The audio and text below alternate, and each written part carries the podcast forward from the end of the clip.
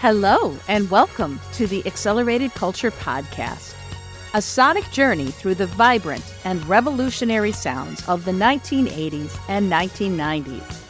In this podcast, my co host Rob and I will dive deep into the era of new wave and alternative music, exploring the infectious beats, introspective lyrics, and groundbreaking experimentation that defined a generation and left an indelible mark on the music landscape.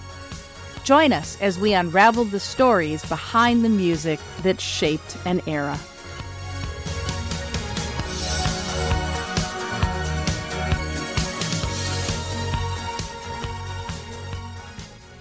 Hello, and welcome to the Accelerated Culture Podcast. I'm Laurie. And I am Rob, per the usual. My right hand man. How's it going? Pretty well, thank you very much. How are you? I'm good. Did you have a good Thanksgiving? Well, I got free food. Yeah, so that was a pretty good Thanksgiving in its own right. Yeah. That's, all I ask is some free food and a and a star to steer it by. That's all I need. So, this week we are discussing a pivotal album from my high school years, Pretty Hate Machine by Nine Inch Nails. Oh, this is this is one that was a very big deal to me because at that time I was growing up in northeastern Ohio in Gun Rack, and this album dropped like a 10 megaton bomb on that area. Yeah, because Trent was from that area, right? Not originally, but we took him. We took him. Okay. We'll take anybody at this point. So we're talking about the musical genius that is Trent Reznor, and we're going to be going into that in some detail. But yeah, this was uh God, when I found this album, I mean, it, I, I'm not exaggerating when I say this was life changing for me. I mean, I was, let's see, 89, 16, and I'd never heard anything like this before. It like gave a voice to my I don't know what the word I'm looking for. I mean, I wanted to say angst, but I think it was more than that. Anger.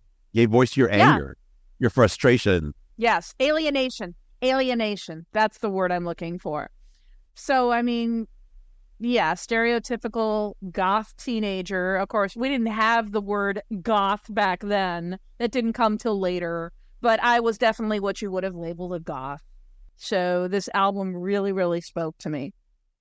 I got this in the most unusual way. There were basically two record stores in Gun Rack.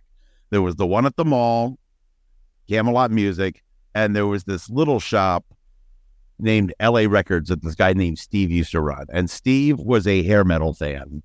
So whenever he would get promos of LPs in that he was like, This isn't hair metal. I don't care about this. He would put them out for one dollar. So my first copy of Pretty Hate Machine came to me courtesy of LA Records for one stinking dollar. And you still have that, don't you? I still have that copy. It is still in pristine shape. And wow, what a dollar well spent that was. At that time, I was 20. I was in college in Gun Rack, and that album just hit the college alternative scene like a 10 ton sledge. It was huge, huge, huge. You could not escape it. And I, again, like you, I had never really heard anything like it.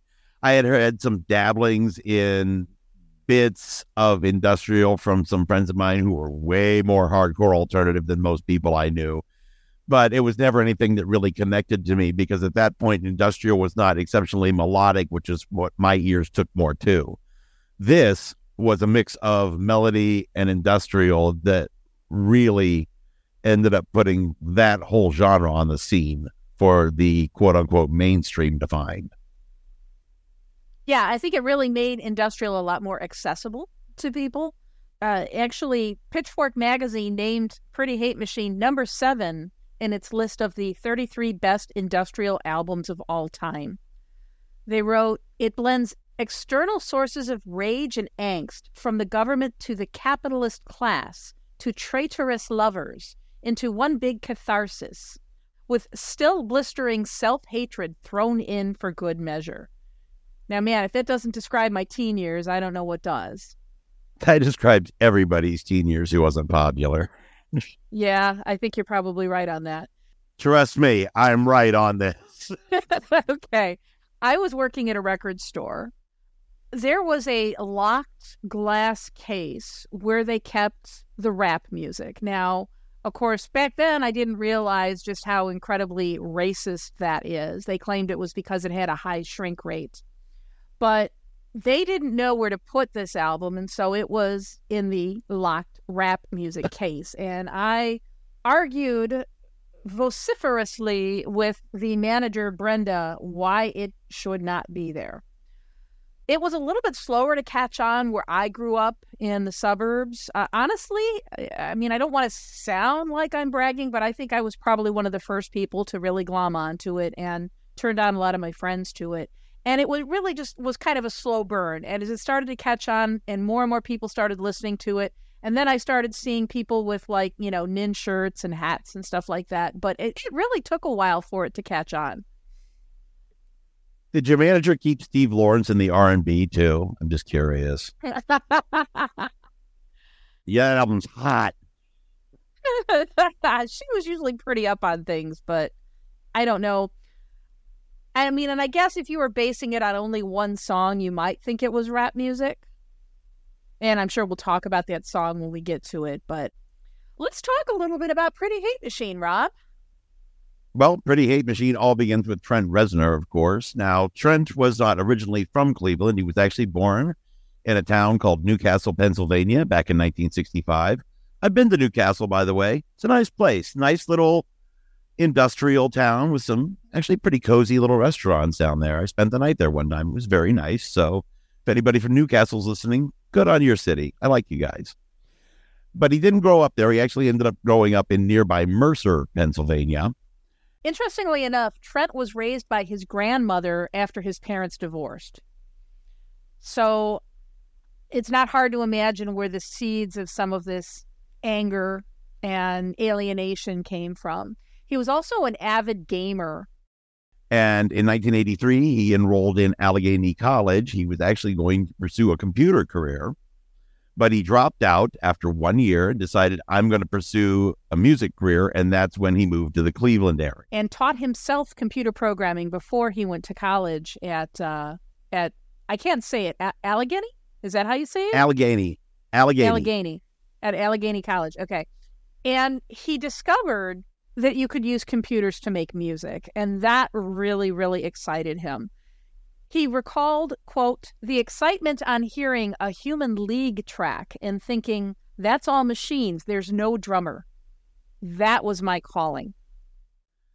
So the first band he was ever in, in the Cleveland area, was called The Urge. They were a cover band for a bunch of new wave things. And that was a good start for him, you know, to get his chops for the stage and everything. After that, petered out for him. He joined a band called The Innocent, which actually had former members of Donnie Iris and the Cruisers within their lineup. Donnie Iris, you probably know best for his songs like Aaliyah and Love is Like a Rock, if you know him at all. He was also from Pennsylvania, by the way. But after their first album release, he left the band, and that was that. He then joined a local band called Exotic Birds, who I actually saw on my 21st birthday. Thank you very much. But he was not there at that time.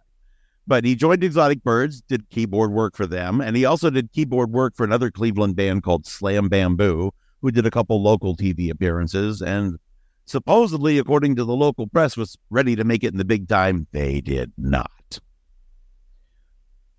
Oh, just a side note between you and me one of the members of Exotic Birds actually went on to become the drummer for Stabbing Westward later. So, oh, that's cool. So while living in Cleveland, he had a job as a janitor at a studio called Right Track Studio, which unfortunately no longer exists. And the manager there absolutely loved him, said he was great at everything he did. He was the most concentrated employee he'd ever had. When that guy waxed the floor, it shined. Yeah, everything he did was perfect. So Trent approached him about using unused studio time to start messing with his own tracks, maybe recording some of his own stuff. And the manager agreed to it because all it cost him was a little wear on his tape heads. And that is the origin of where this album starts. He ended up choosing the name Nine Inch Nails simply because it abbreviated easily to NIN more than any other reason. Well, that's interesting because there was a lot of speculation, a lot of rumors. I mean, Nine Inch Nails being industrial nails, that was the most common explanation that we heard.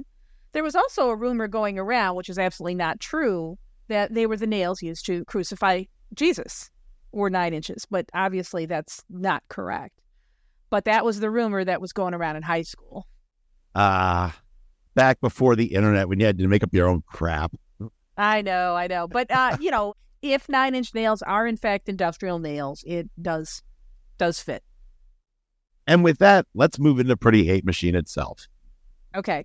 So he had very little money, 23 years old, holed himself up in a room in Cleveland with a Mac Plus computer and Opcode's Studio Vision MIDI sequencing software, three keyboards, a cheap sampler, and a four track cassette recorder. Now, his intent was to record some demos that he could then sell to other bands. That was his original intent. I guess when he started off, he was trying to imitate The Clash but he felt that he didn't really have anything very political to say. So he went into his personal journals and he realized that a lot of what he had in his journals was basically song lyrics anyway. He had to kind of get over this idea of it, it, being personal and not letting other people know. It became something that then he had, you know, by its nature, had to share with the world. But when he was playing the demos for people, he couldn't be in the room with them. I think it was because it was so personal to him. I think he didn't want to see their reaction, so he would leave the room and let people listen to the demo. And uh, overwhelmingly, the feedback was very positive. They loved it. So, based on the strength of these demos, he signed a contract with TVT Records. He's a really bizarre choice. TVT at that time was basically known for releasing novelty records and like TV themes and jingles and collections of like things like that, like little television bits that you remembered from ads and and theme songs. And now they have this. yeah, I mean, I, what what a bizarre choice! It seems like there are so many other labels he could have gone with. I mean, he would have been right at home at Wax Trax here in Chicago, for example. Uh, it just it just seems so bizarre to me. What I read was that he ended up going with TVT because they offered him almost full creative control. What? Yeah, but yeah. And something you said about him like leaving the room because it was so personal to him I'm imagining that to a certain degree is what led to him also recording this album mostly by himself. I know that he tried to record with other musicians and they just couldn't get the feel or emotion of what he wanted. So he ended up pulling a Prince on Sign of the Times and just recording the whole bloody album by himself for the most part. Yeah, I was only able to find the name of one musician that actually played on one of the songs, which we'll talk about when we get to it. So we talk a lot about punk and the do it yourself ethos. But this is, I think, the first time that I can think of that we had somebody that took that and computerized it. And I think it was his love of computers and synths and technology that enabled him to do this. I think he was one of the first people to really, really put together his own album in this way without the backing of a label at the time. No, two absolutely brilliant albums came out in this year that were almost entirely based on samples. Paul's Boutique by Beastie Boys was one of them, and this was absolutely the other one. There's almost not a single sound on this album other than the instruments Reznor plays himself that isn't swiped or taken from somewhere else and just twisted beyond recognition. Yes, especially the drums. From what I understand, nearly every drum beat on this album was sampled off of another song. So he did get signed on TVT, and it was anything but a match made in heaven, right? They promised him creative control. Didn't end up actually being that way. There was a lot of friction, a lot of conflict.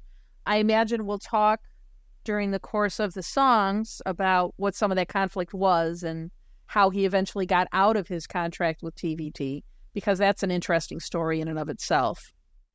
Yeah, the original demos that TVT liked, by the time they finished, TVT was not happy at all. There's a quote here from one of the five producers on the album I have. This is from John Fryer. And he said, We were trying to make the hardest record we could make. It was very strange because we made it. We thought it sounded brilliant. We had it on the big speakers just blowing us away. Then someone from the record company came in, and because the demos were more synthy and not as industrial as the album, he listened to it and his mouth dropped open and he said, You've ruined this record. Wrong.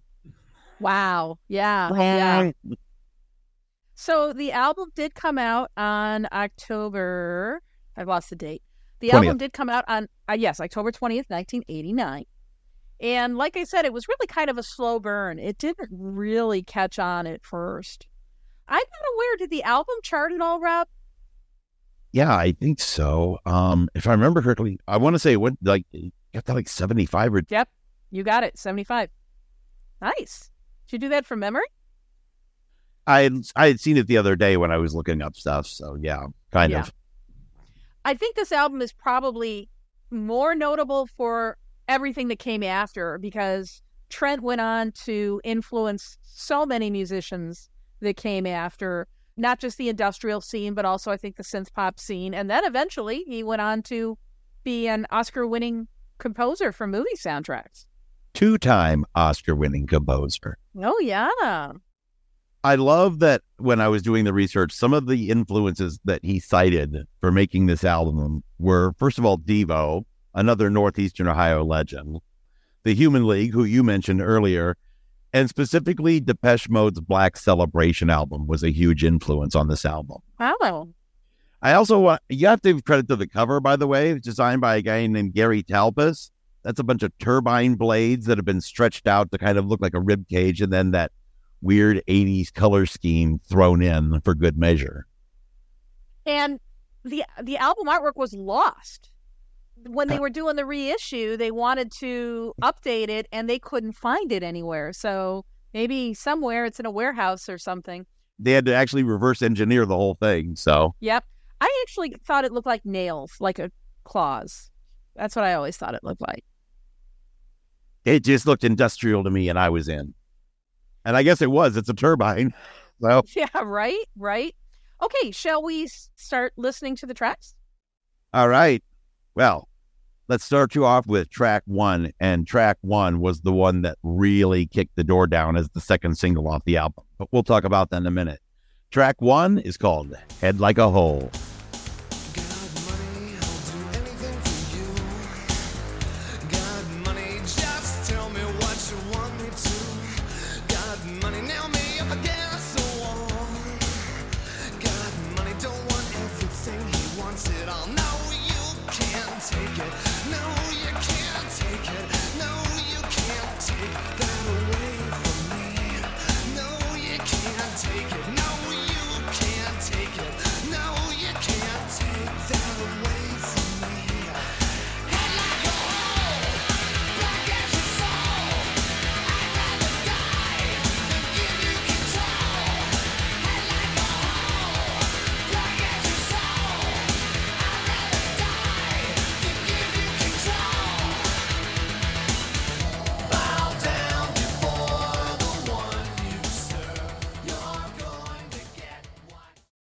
Right. Well, we have just listened to Head Like a Hole. And that is probably the hardest song on the album. It's definitely the most rock and roll metal type song out of all of them. I'm surprised this was actually not the debut single, but it was instead the second single. It was not released until March of 1990.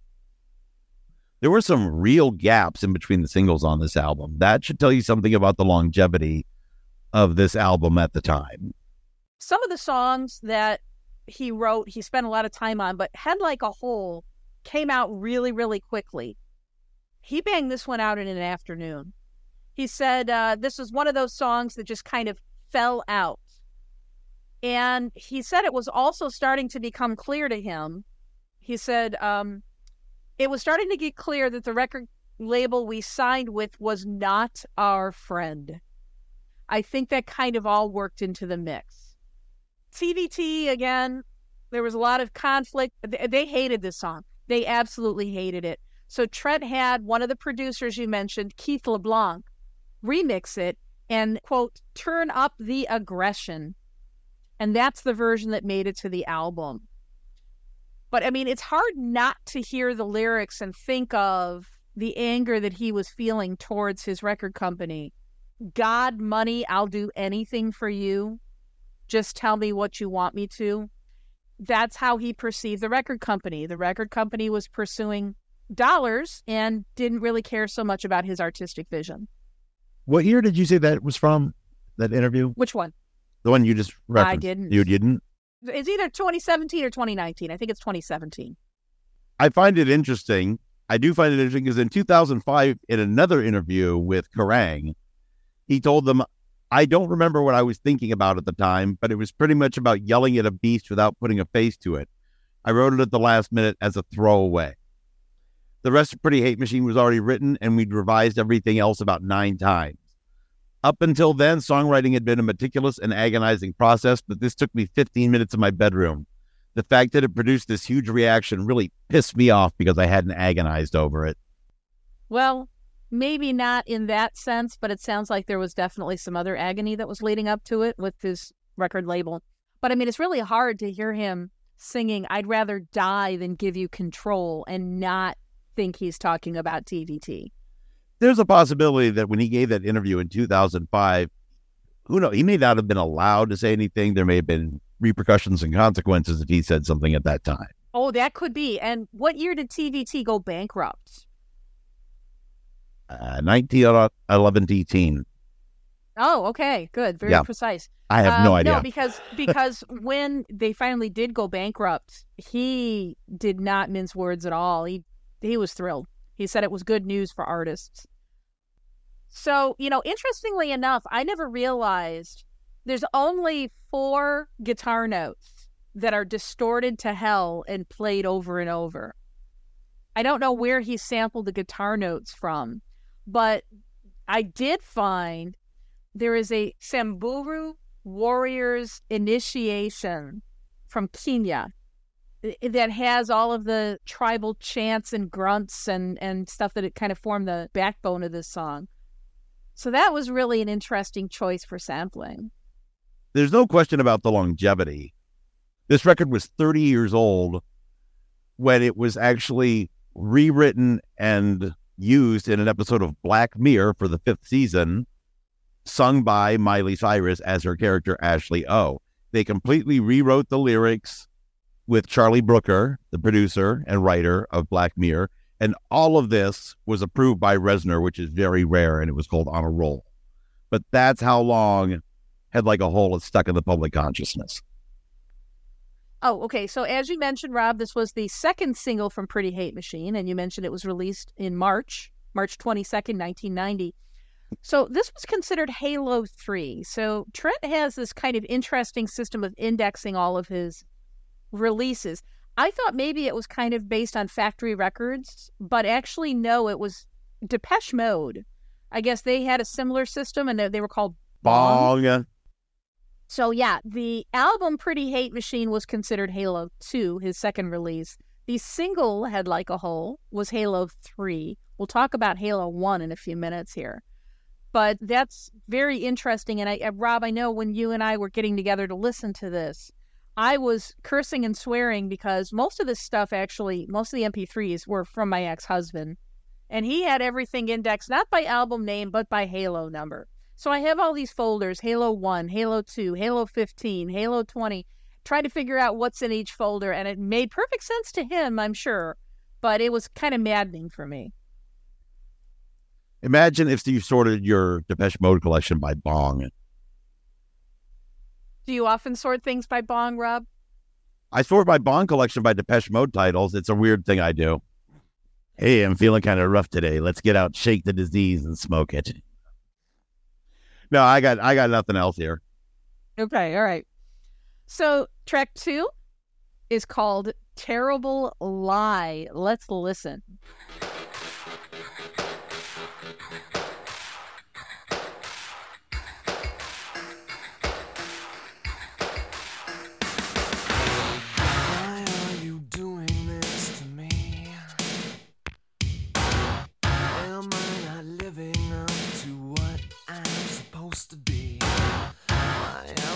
Seething with this animosity? I think you owe me a great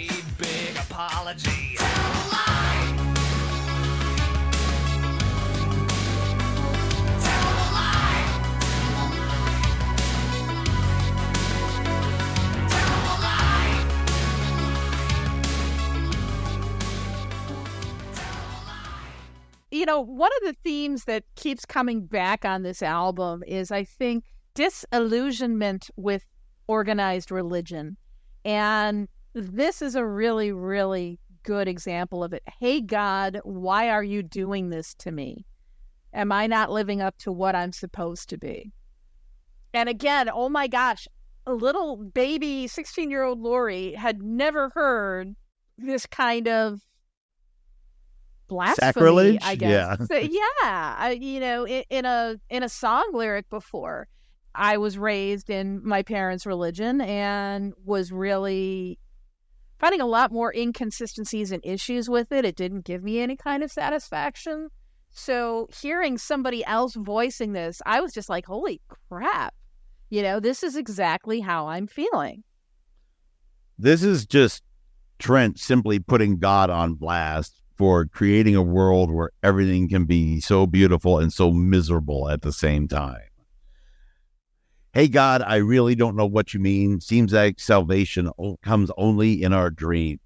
Now, if that isn't a you're not keeping your promise type of line, I don't know what is. right? Hey, God, I think you owe me a great big apology. It's sacrilegious, it's blasphemous, it's beautiful. The the synth noises on this one are just over the top fantastic. Yeah. I absolutely love them.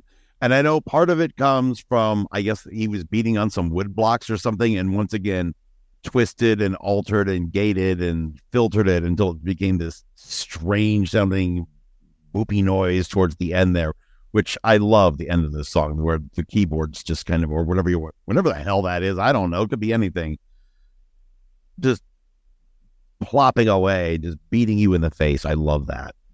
Yeah, so you're talking about that kind of thing right after the false ending there where it Right. kind of fades out and then yes, it just kind of hits you over the head with that sound.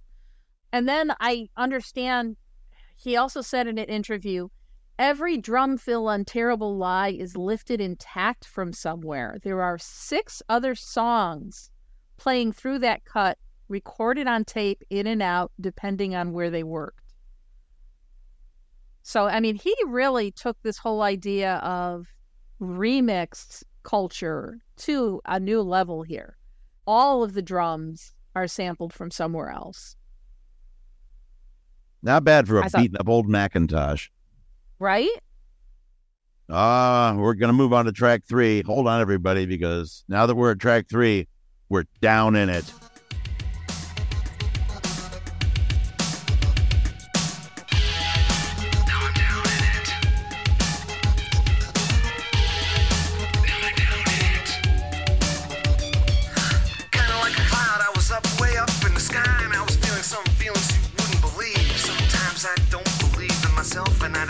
Was never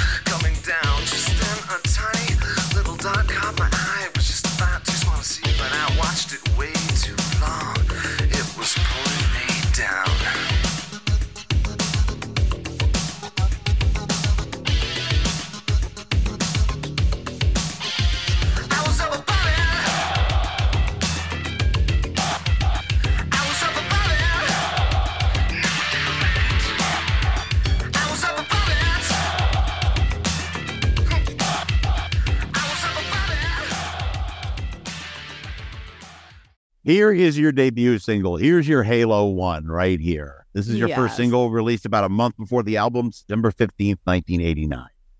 This was the first song that I ever heard. I remember seeing this video late at night on MTV. I mean, it must have been like midnight, 1 a.m. I had never seen anything like it.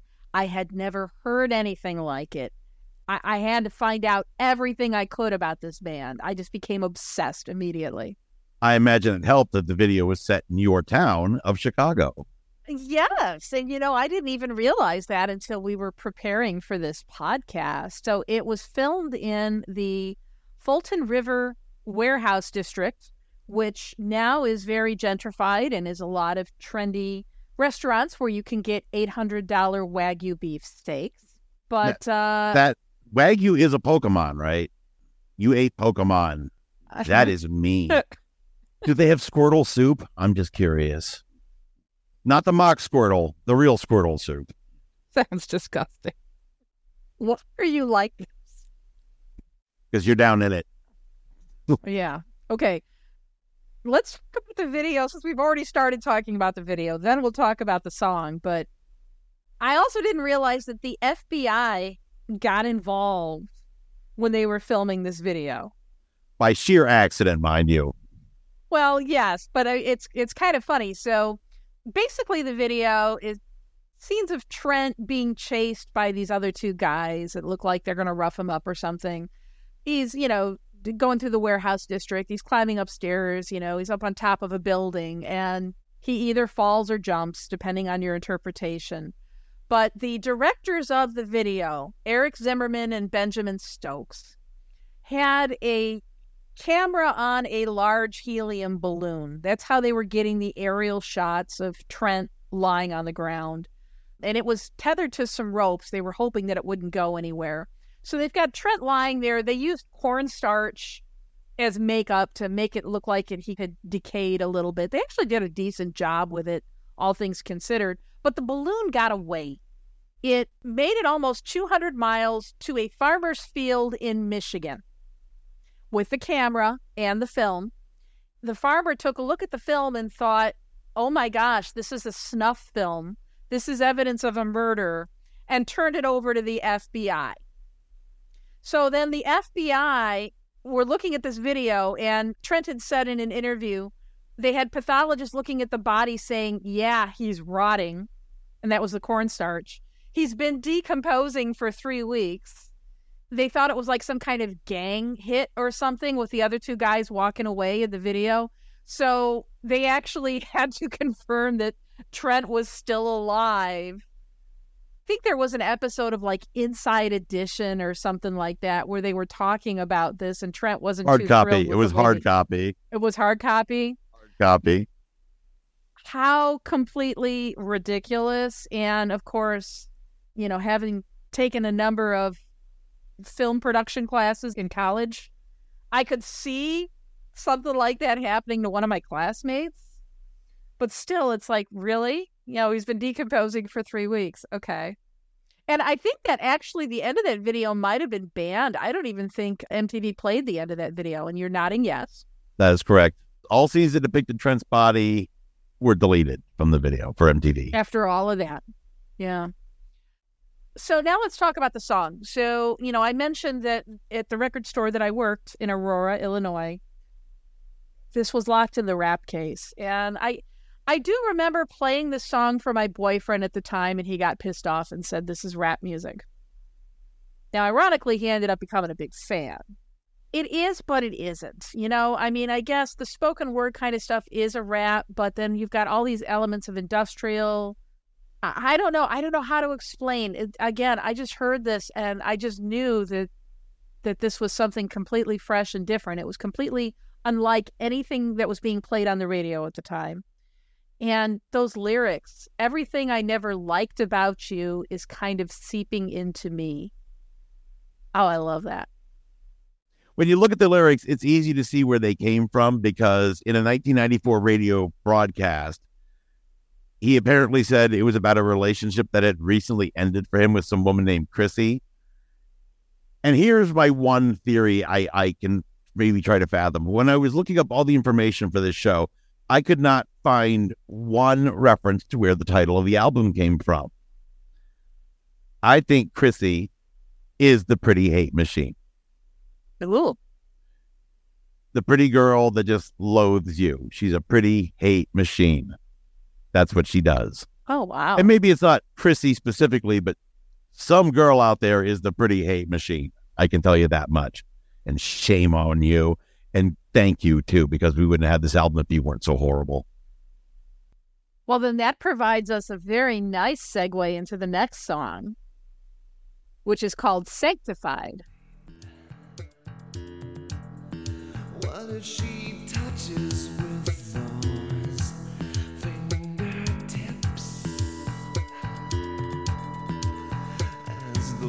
spill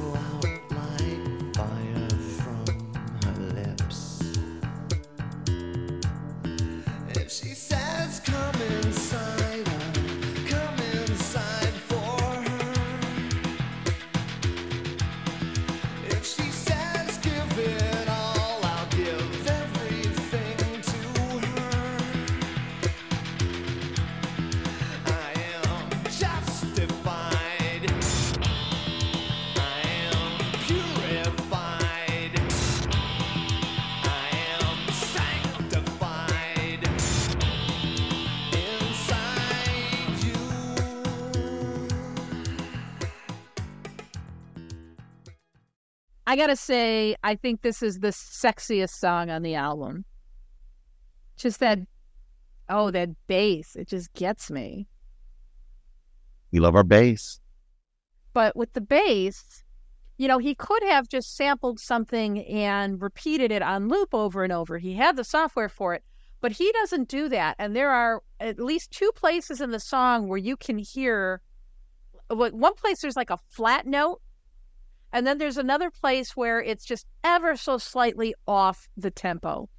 I like that because it makes it human, it makes it real. It reminds me of there were like some ancient cultures where when people were weaving tapestries or blankets, they would deliberately put in one mistake because they didn't want to anger the gods. They didn't want to create something that was so perfect that it would be compared to the gods and they would be, you know, struck down. And I that's what I think of whenever I hear the bass of this song. It's like it almost seems like it's a deliberate mistake. I don't know if it is or not. I'm just completely speculating here. But I like the imperfections. Well, this whole this whole album is is very much about how human beings are flawed. So why should this be any different? Why shouldn't there be a flaw in something that's so much about flaws in humanity? Rob, you actually found some interesting research on the samples on this one. Well, at least one of them. Uh, the 2010 remaster, when it came out, actually excised one of the samples that is used in this song. It comes in a little past the three minute mark or so. It is a very low in the mix sample of some dialogue from Midnight Express. And I believe it's mostly in the left channel more than the right. But when they remastered it for whatever reason, whether it was copyrights or something else, that sample was eliminated. And you know, that's so interesting because as many times as I've heard this, I heard the voice in the left channel. It never registered to me what it was I was hearing. But it was that part from Midnight Express Dear Mom and Dad, this is the hardest letter I've ever had to write.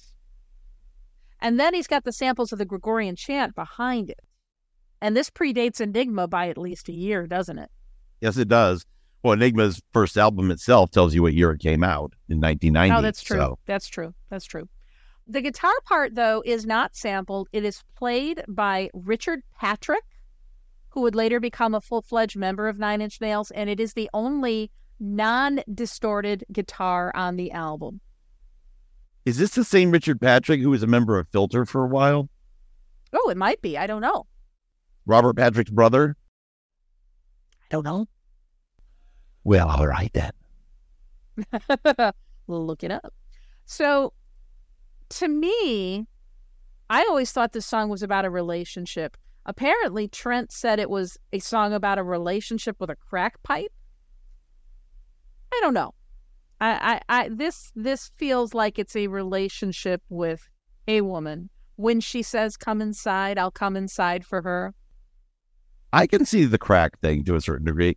I'm just caught up in another of her spells. She's turning me into someone else. Every day I hope and pray this will end, but when can I do it all again? You want to shake it, but it calls. Yeah, but that could also be a bad relationship with a person, though, couldn't it? I mean, it could be either. It could be a metaphor. It could be chocolate for all you know, but clearly there's something going on here. yeah. And whatever it is, it's definitely a love hate relationship. It's definitely a, a an abusive relationship. But damn if he doesn't make it sound sexy. I still dream of lips I never should have kissed. crack pipe. Oh, that is not a crack pipe. Man says it's crack pipe, it's crack pipe. You go tell him he's wrong. I was going to say, he didn't really spiral into the drug addiction until a little bit later. Those hits on the chorus after every word justified, purified, sanctified. I love those big hits on the chorus. It's almost like electricity, isn't it? It is. It's like a shock to the system. Yes. It just kind of punctuates everything.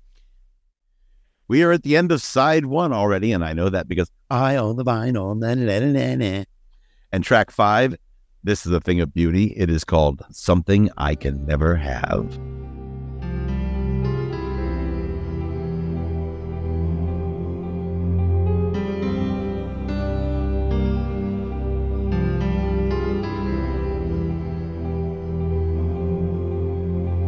Still recall the taste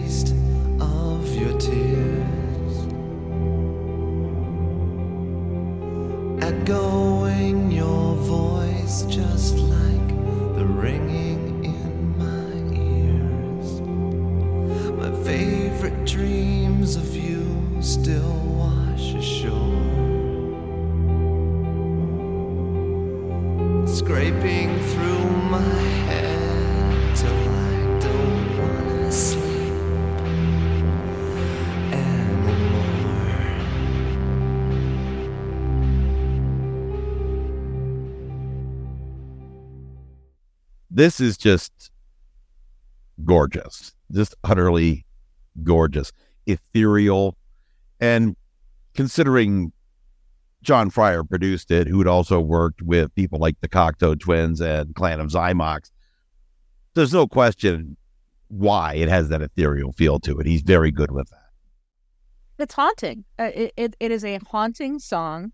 So you mentioned John Fryer, and he was really big on the 4AD record label, and he did a lot of work with This Mortal Coil, which was one of Ivo's like side projects with 4AD. And apparently, some of the musical elements in this song were from backing tracks that were intended for This Mortal Coil, but that were never used. And apparently, they were used by quote unquote accident, but they decided to keep them in. Now, I don't know how you accidentally use a sample from something, but it works. I mean, uh, Trent and John both felt that they really, really worked well in this track. As somebody who has fiddled a little bit in professional studios, when you were looking at a studio mixing board and there are like roughly 917,000 levers staring you in the face, I can see where you might accidentally bring something into the mix. If you move the wrong lever up on the wrong track, it can happen. I've worked with two channels and, and screwed up. So Okay. All right. So you mentioned Clan of Xymox. They covered this song. They actually did a pretty good cover of it. I mean, nothing will ever reach the original. The lyrics on this one, I know this one and the previous one uh, both came, they were some of his earliest songs, and they came from his personal journals.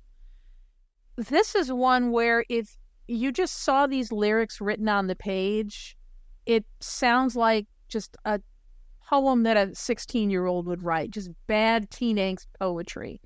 It's just so simplistic. But then when you put it to music with those breathy, whispery lyrics that he does, it becomes something just absolutely incredible and absolutely amazing. And you can hear you can hear it in his voice, you know?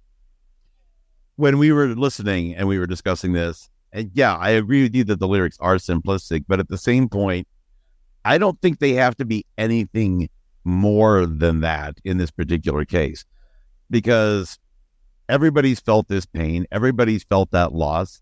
Damn it, it hurts. And that's all you need to know. And that's why I think the lyrics work here as simple as they are. Add that to his vocal performance where you can just hear the aching in his voice, the the almost agonizing pleading in his voice. That's what brings this to a, a really higher level. Also, the first song on the album to use a profanity. Oh yeah.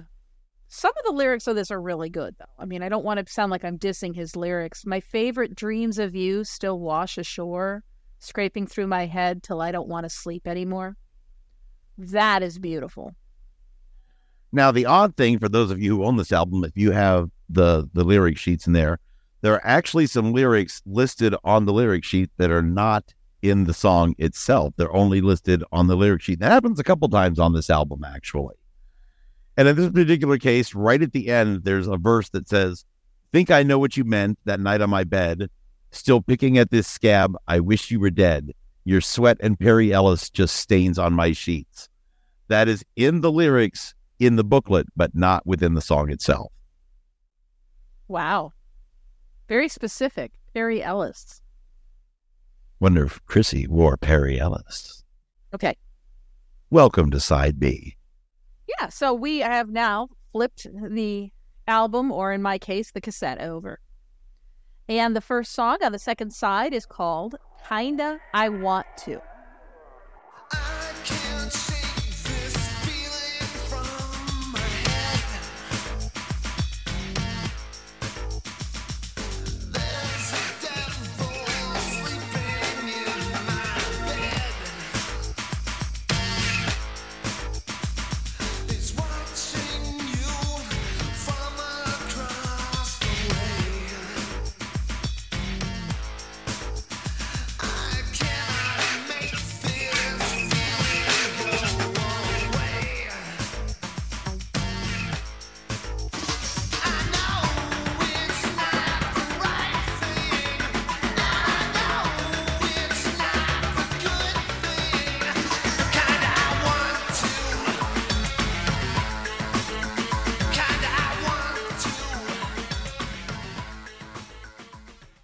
A cassette.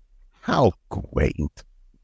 Oh, I loved my cassettes. I didn't get my first CD player until, boy, till 90, actually. And we'll talk about that album, the first album I ever got on CD, when we get to 1990. Oh, honey, I still got six drawers of cassettes in there. So, So, kinda, I want to, Rob. oh, do you? What do you, what do you think? I like this one. I, I mean, I don't think I don't think there's a bad song on this album. There's there's songs that are lesser compared to others, but it's like the Indiana Jones trilogy.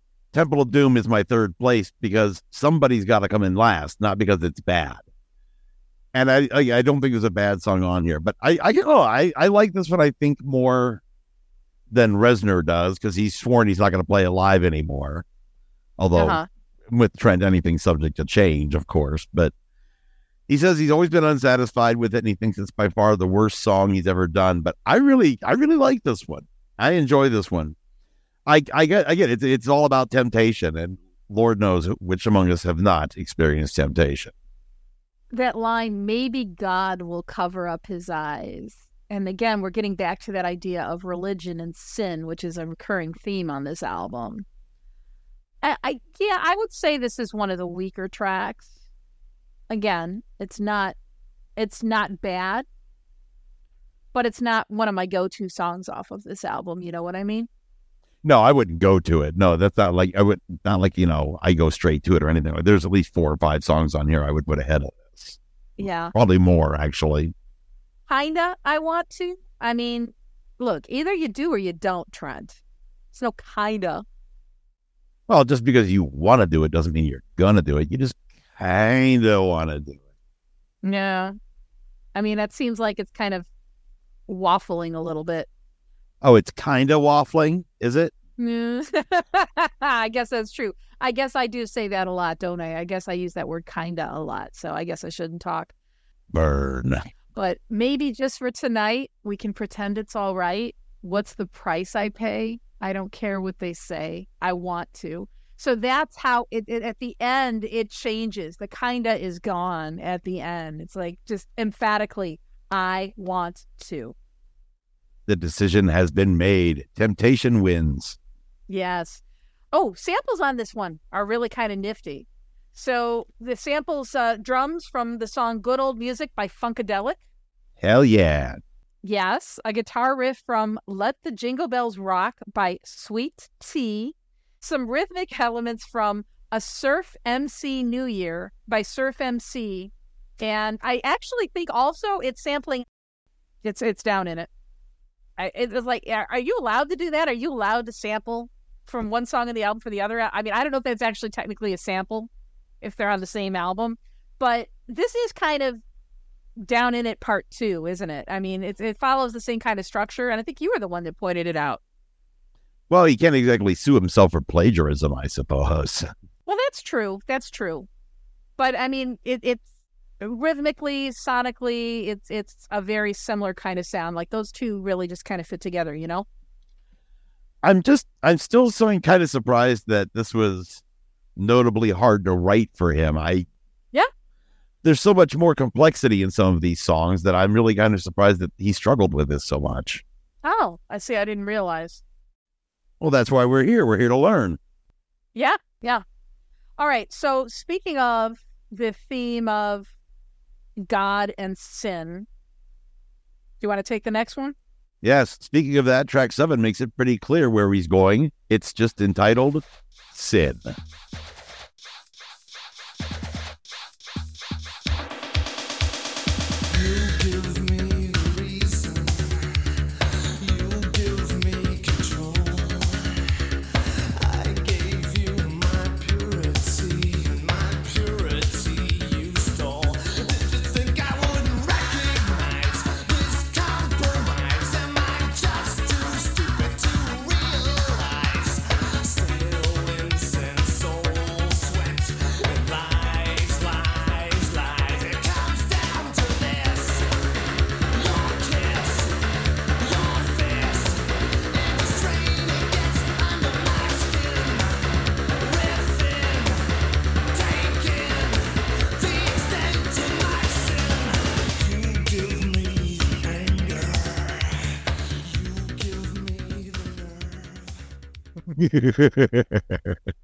What was that? sin is good. Sin works. Mm, Everybody sin. This was the third and final single, and it was not released until almost a year after the album was released. It was not released until October 10th of 1990. yeah, I wonder what that was about. That was Head Like a Hole holding on to the public consciousness for a long time, is what that is. Oh, yeah. I didn't realize until very recently that some of the lyrics from this song are actually taken from a Clive Barker short story called In the Hills, the Cities. So that line, stale incense, old sweat, and lies, that's completely Clive Barker. I had no idea. Which is interesting because it's used much differently in this song compared to the Barker reference, which he uses to describe old European churches. I don't think that's where Trent's going in this song. Right, right, right. but I can see why something used to describe old churches would work its way into a song called Sin. I'm not really sure. Again, I think we're kind of coming down to this abusive relationship. It comes down to this your kiss, your fist, and the strain. I know when you and I were talking about this, you thought that maybe it was a little bit more metaphorical, but I took it very literally. You know, the, a fist is, you know, I mean, that's physical abuse. This was clearly an abusive relationship. And yet he's going back to it. Isn't that always the case, Ron? Your need for me has been replaced. And if I can't have everything, well, then just give me a taste. Desperation. Loneliness. Yes. And horny. Oh, good old horny, I think, is, is in play here, too. So, Yes, yes, definitely. I mean, you can't talk about sin without lust, right? well, it is one of the big seven. This is, I think, one of their better known early songs. I did find the sample. So at the very beginning of this song, there's this. It's actually a, a, a distorted vocal sample. It's from a song called Change the Beat by Beside. And it's actually a, a voice saying, This stuff is really fresh. But the way that he sampled it is just like it, it becomes kind of like the the backing beat that kind of comes in at the beginning of this song. And I remember my high school boyfriend at the time, the first time I played it, he he said, This sounds just like a ski lift. I'm like, what? He's like, yeah, this sounds and of course, I mean, I've never been skiing in my life, but it's just really interesting how he transformed this vocal sample into like this kind of swishy rhythm. I don't know. I'm not, I'm not making sense. I don't know what ski lifts sound like from action movies. I've no, can't break my hip at my age. Right? No skiing, uh, cross country, maybe downhill. no, no, no. I, I'll no. leave that to the. I'll leave that to the athletes and the spies. I'll I'll stay in the ski lodge by the fire drinking a hot chocolate. All right. Anything else about sin? Let me check my notes. No, my lo- my notes were pretty light. You know, it's fun. I think Reznor is a lot more closed mouth than you would have thought. I, I like you had some some difficulty finding information. So, yeah. Oh, the B side for the single was fantastic. oh yeah, I guess we should mention the B side. It was a cover of Queen's "Get Down, Make Love," and uh, produced by. I'll let you have that because I know you were excited to find out. Yeah, uh, Hypo Luxa and Hermes Pan, and I was really surprised to learn that Hypo Luxa was actually Al Jourgensen. And okay, Chicago girl, growing up with Wax Trax, and every album that I had had produced by Hypo Luxa and Hermes Pan on it, and I had no idea that that was one of Al's aliases. So yes, I'm really late to the party, you guys. Don't at me and tell me, you know, how slow I am. I already know. It doesn't matter how late to the party we are. It only matters that we showed up. Is that what we're going with? That's what I'm going with. Okay, all right. You know, it was a common misconception back in the day that this album was a Wax Trax album. It would have fit perfectly on the label, though. It would have perfectly been a Wax Trax. I mean, that, that's why I don't get this TVT thing, you know? At least they didn't make him do their catalog of songs. Oh my God, that would have been awful. Yeah, you know, you don't want to hear Trent Reznor doing like the theme to Silver Spoons or something like that. Or maybe you do. I don't know, but you're a weirdo. And uh, at me. Anyway, As long as long as long as we're talking about the conflict with TVT, though, I mean, this is as good a place as any to discuss it. He actually got Jimmy Iovine to buy him out of his contract. That's how he only did the one album on TVT. So then the next album, Broken, went with Jimmy Iovine's label, which Trent had described as kind of trading one master for another. You know, the song Happiness and Slavery on Broken, I think could be alluding to to that situation. He wasn't any happier with Jimmy Iovine than he was with TVT. But I just thought that was interesting that he would have such a big name step in and help him get out of his contract like that. that move to Interscope is what ultimately made him able to form Nothing Records. Oh, that's true. That's true. So that brings us now to the next song. That's what I get. Just when everything was making sense,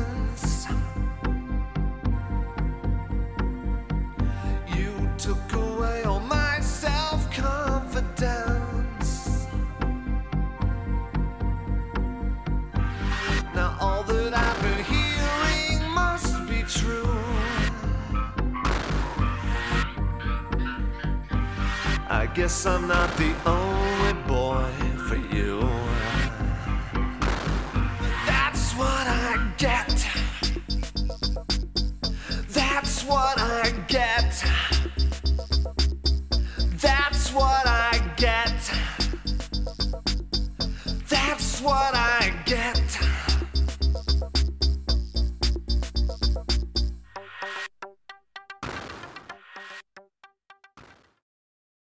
So structurally, this one's really interesting. It's very different. It doesn't really follow the same structure of the other songs. This one starts really big and then it just kind of almost fades into nothing, doesn't it?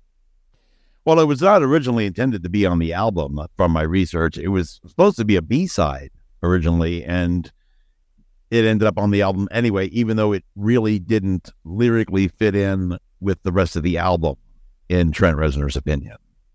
He said that he he'd run out of arrangement ideas, didn't he? So they just put on some loops and as opposed to the percussion being kind of pieced together from like a bunch of different sources like some of the other songs, this was apparently one loop that John Fryer had. And he said it was a loop that he had from something else and it worked. That John had apparently 600 discs of weird things that Trent had never heard of. This is another one that it seems like it's about. I don't know if these songs are about the same relationship or if these are about many different relationships, but man, uh, he was really pouring his heart and soul into these lyrics, wasn't he? How could you turn me into this just after you taught me how to kiss you? Eh, no, I mean, it's just, it's really very heartfelt, isn't it? I'll be honest with you, this is probably my least favorite song on the album. Okay, all right. Because everything else on here is is angry and and almost nihilistic in its manner and sacrilegious and this just kind of takes this side exit into full blown self pity, and that doesn't strike me as befitting on an album called Pretty Hate Machine. Well, I mean, the longing really comes through, doesn't it? And you know what? The anger and the hatred seems to be turned inward on this one. Even just the title, that's what I get. You know, this is something that I deserve. Uh, just after after the, the the beautiful longing of something I can never have, that this this just feels unnecessary to a degree for me. Again, I don't think it's a bad song. It's just my least favorite on the album. Okay, that's fair. That's fair. But, oh, thank you for allowing me my opinion. You're, you're a blessed soul. No, I, I I like this one better than some of the other ones, but you know, that's that's all good. It's okay we don't match on the worst track on the album, but it, it's really nice when we match on the best track, like we did last time with Technique. So, oh, so we'll see if we do this time. We will um, see. What's the next song? What's the next song? well, I'll tell you, it's track nine, and this is called "The Only Time." I'm drunk. And right now I'm so in love with you. And I don't about what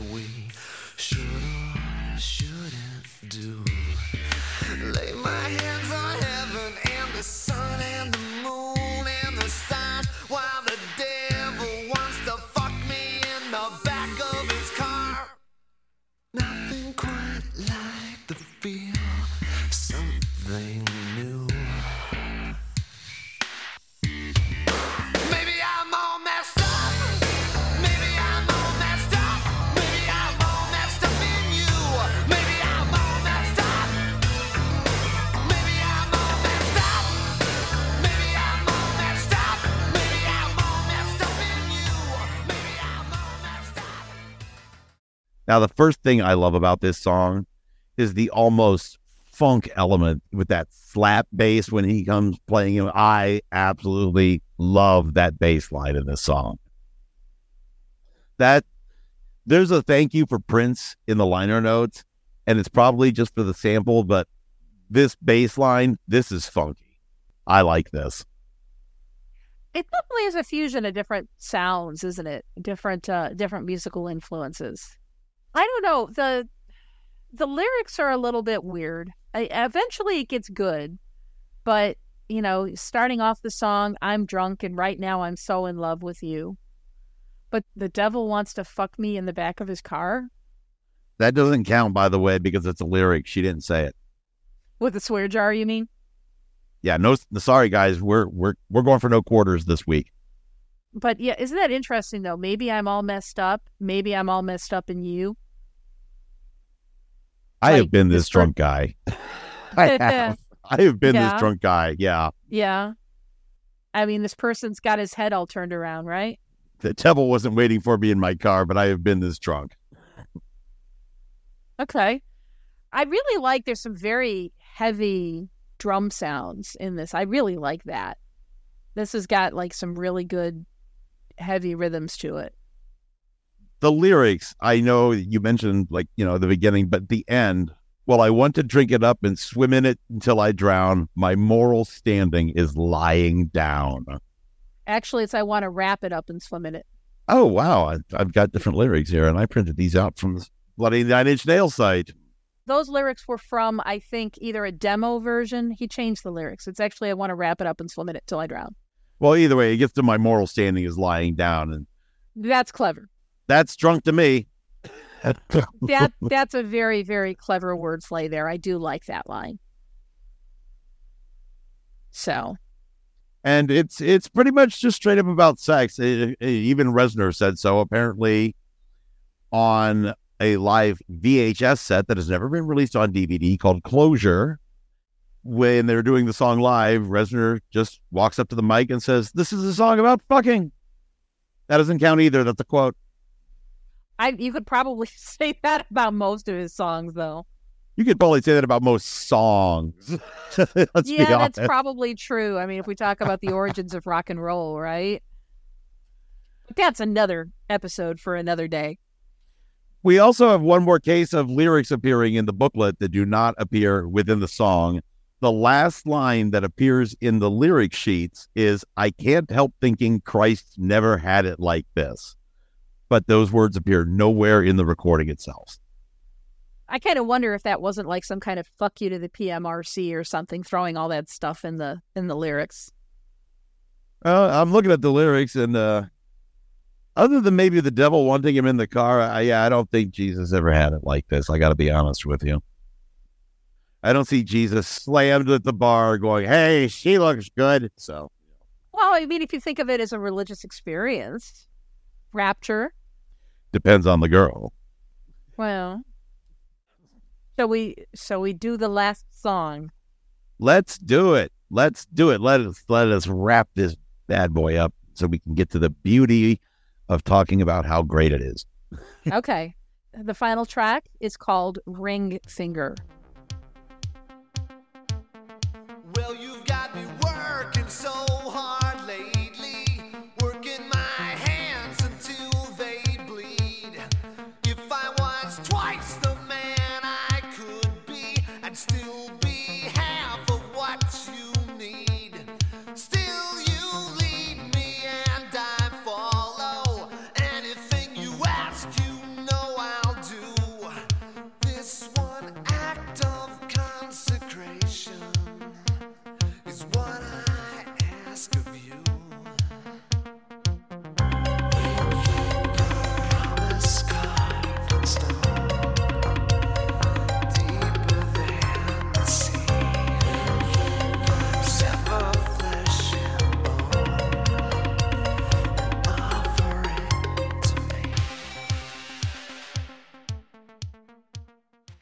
First things first, samples.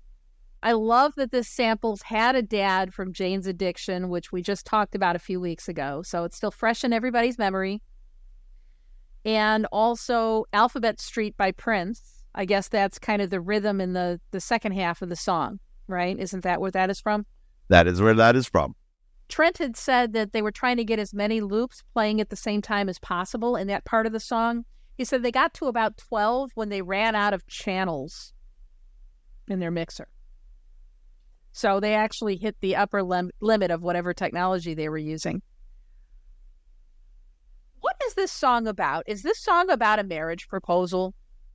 It's a good question. This song has been very, very changed since its origins. It was originally called Twist and had very different lyrics on the chorus. Okay. Yeah, to me, it kind of does. It feels like a very roundabout marriage proposal. Like if I'm going to do all these things for you, this is the one thing I ask of you. Hence the chorus then being ring finger, not twist. Okay. Mean, now you got me curious what the original lyrics were. But uh yeah, promise carved in stone. That's that's uh, a, a diamond, isn't it? Yeah. I get everything I want when I get part of you. It does sound very much, it's like the most twisted possible proposal, but it does indeed sound like one. the thing is that the, the funny thing about that is considering how much of this album is about breakup and loneliness. I mean, this this is so weird to, to pop in at the very end here. Yeah. Again, I like the song a lot, but It does feel kind of out of place, but then that whole instrumental, like dancey breakdown at the end, I think is a great way to end the album. And the way it just kind of fades out, and then you just have like a, a few, what is it, like a guitar sample at the very end. That's a really good way to end the album, I think. oh yeah, great song. It just it yeah, again, it feels kind of strange and out of place lyrically compared to the rest, but not even so much as that's what I get. Here it it's it's almost a demand instead of a proposal. Mm. Yeah. and but it's not self-effacing or pitying in, in any way shape or form even when he starts off with you know you got me working so hard lately working my hands until they bleed if i was twice the man i could be i'd still be half of what you need and still he wants this so yeah it, it just feels very almost demanding like i'm giving you you give back Yeah, I think that's a good way to look at it. Oh, and for the third time in this album, there are lyrics in the booklet that are not in the song. The final four lines I'm so tired I can't get to sleep, and the squeaking of the bed is right in time with the song that's repeating in my head. I just want you to know when I do it, I only think of you. Kind of disappointed that that's not in the song, actually. I don't know how that would work, but I'd like to hear it.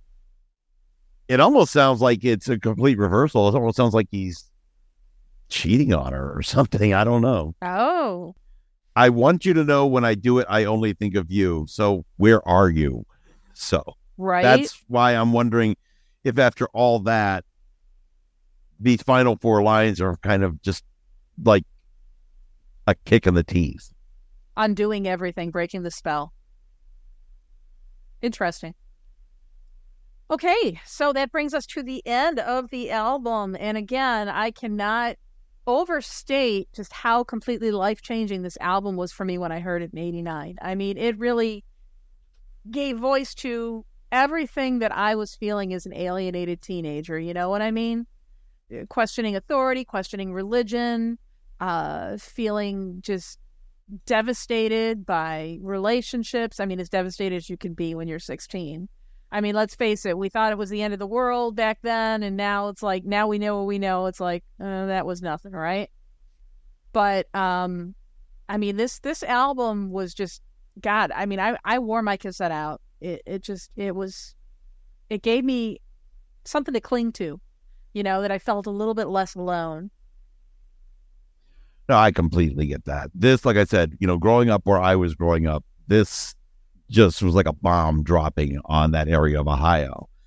And almost everybody I knew in college had this album. And it was good that you had something that gave voice to that anger and that frustration with things around you that you couldn't necessarily voice yourself at the time without being branded some kind of weirdo or some kind of like bad seed or something. This was this was your outlet. Right. This was your outlet. Trent screaming it for you. And I'm also very impressed that word of mouth is one of the biggest things. Back before we even had the internet, word of mouth just drove this album all across the country. It really did. Yeah. And that's, I don't think, you know, it still happens, but not the way it used to. And for something to go by word of mouth that hard to the point where it, it went, it finally did end up going gold, I think, the first year it was out. For something to travel like that when we didn't have the means to make it travel that easily, that is astounding and tells you something about the longevity and the impact of this album. It's a very important thing, and I'm so glad we did it. And, you know, in 89, 90, if you knew who Nine Inch Nails were, if you knew who Trent Re- Reznor was, it was like membership in a secret club. Other people who were in the know, you know, and then there were a lot of people that weren't. I remember meeting some guy at a Naked Raygun concert, and he opens up his wallet and he's got a picture of Trent Reznor in his wallet. And I'm like, oh, I, I recognize that. He goes, yeah, that's God. It was like initiation into this, you know, secret club. It was where the cool kids were. Not that I was a cool kid in in 1989. I definitely wasn't, but By making Reznor your god, aren't you making him everything he's railing against? there's a certain irony to that, isn't there? Well, we love to pump irony on this show. We do. So you've already talked about what your least favorite track is on the album. What is your favorite track? This is a hard one. I'm I'm not gonna lie. This thing is just chock full of so much goodness. I think honestly, when it comes right down to it, it's terrible lie. Really? I just love something about the power behind terrible lie, that kind of universal anger yelling at a god that clearly has let you down, and just oh, the sounds and everything about it. I think that's yeah, just I love just the punch in the face of terrible lie. I really do. okay. All right. And Pourvu. I'm going to go with something I can never have. And what is it? Haha. Very funny. Um, but no, it's uh it's just emotionally so powerful and then that piano, it just hits me like in the feels, you know what I mean? And it was really used to really good effect in the movie Natural Born Killers. And I know that Trent did the score for Natural Born Killers and I know there's like an extended version of this song that was released with with the film, but it just it's just so perfect. It just captures everything that was going on between Mickey and Mallory at that point in the film where they're they're coming apart. They're coming apart at the seams. The relationship is completely frayed. And I mean, even without that association though, I mean this song is just it's just so powerful. It's so the longing is just it's there. You know what I mean? So that that would be my my favorite. What are we doing next? Ah, coming up in a few more weeks for you folks, we are going to stay here in 1989. We could stay in 1989 till summer if we really wanted to. There are so many landmark albums this year. But next time around, we are going to go with The Seeds of Love by Tears for Fears, an absolute monumental epic of an album, four years in the making. I'm looking forward to that one. And actually, I don't know all of the songs on that album, so I'm going to have to brush up and, and give it a listen before then. But that should be really good. It is it is a hell of a thing. I think you're going to enjoy listening to it. The orchestration on that album is just beautiful beyond words. All right. Well, everybody out there, thank you for listening and taking this uh, dark tour down memory lane in 1989 with us. It's a goodbye from me. And it's a goodbye from me. Everybody, until next time, be sure to drink your Ovaltine.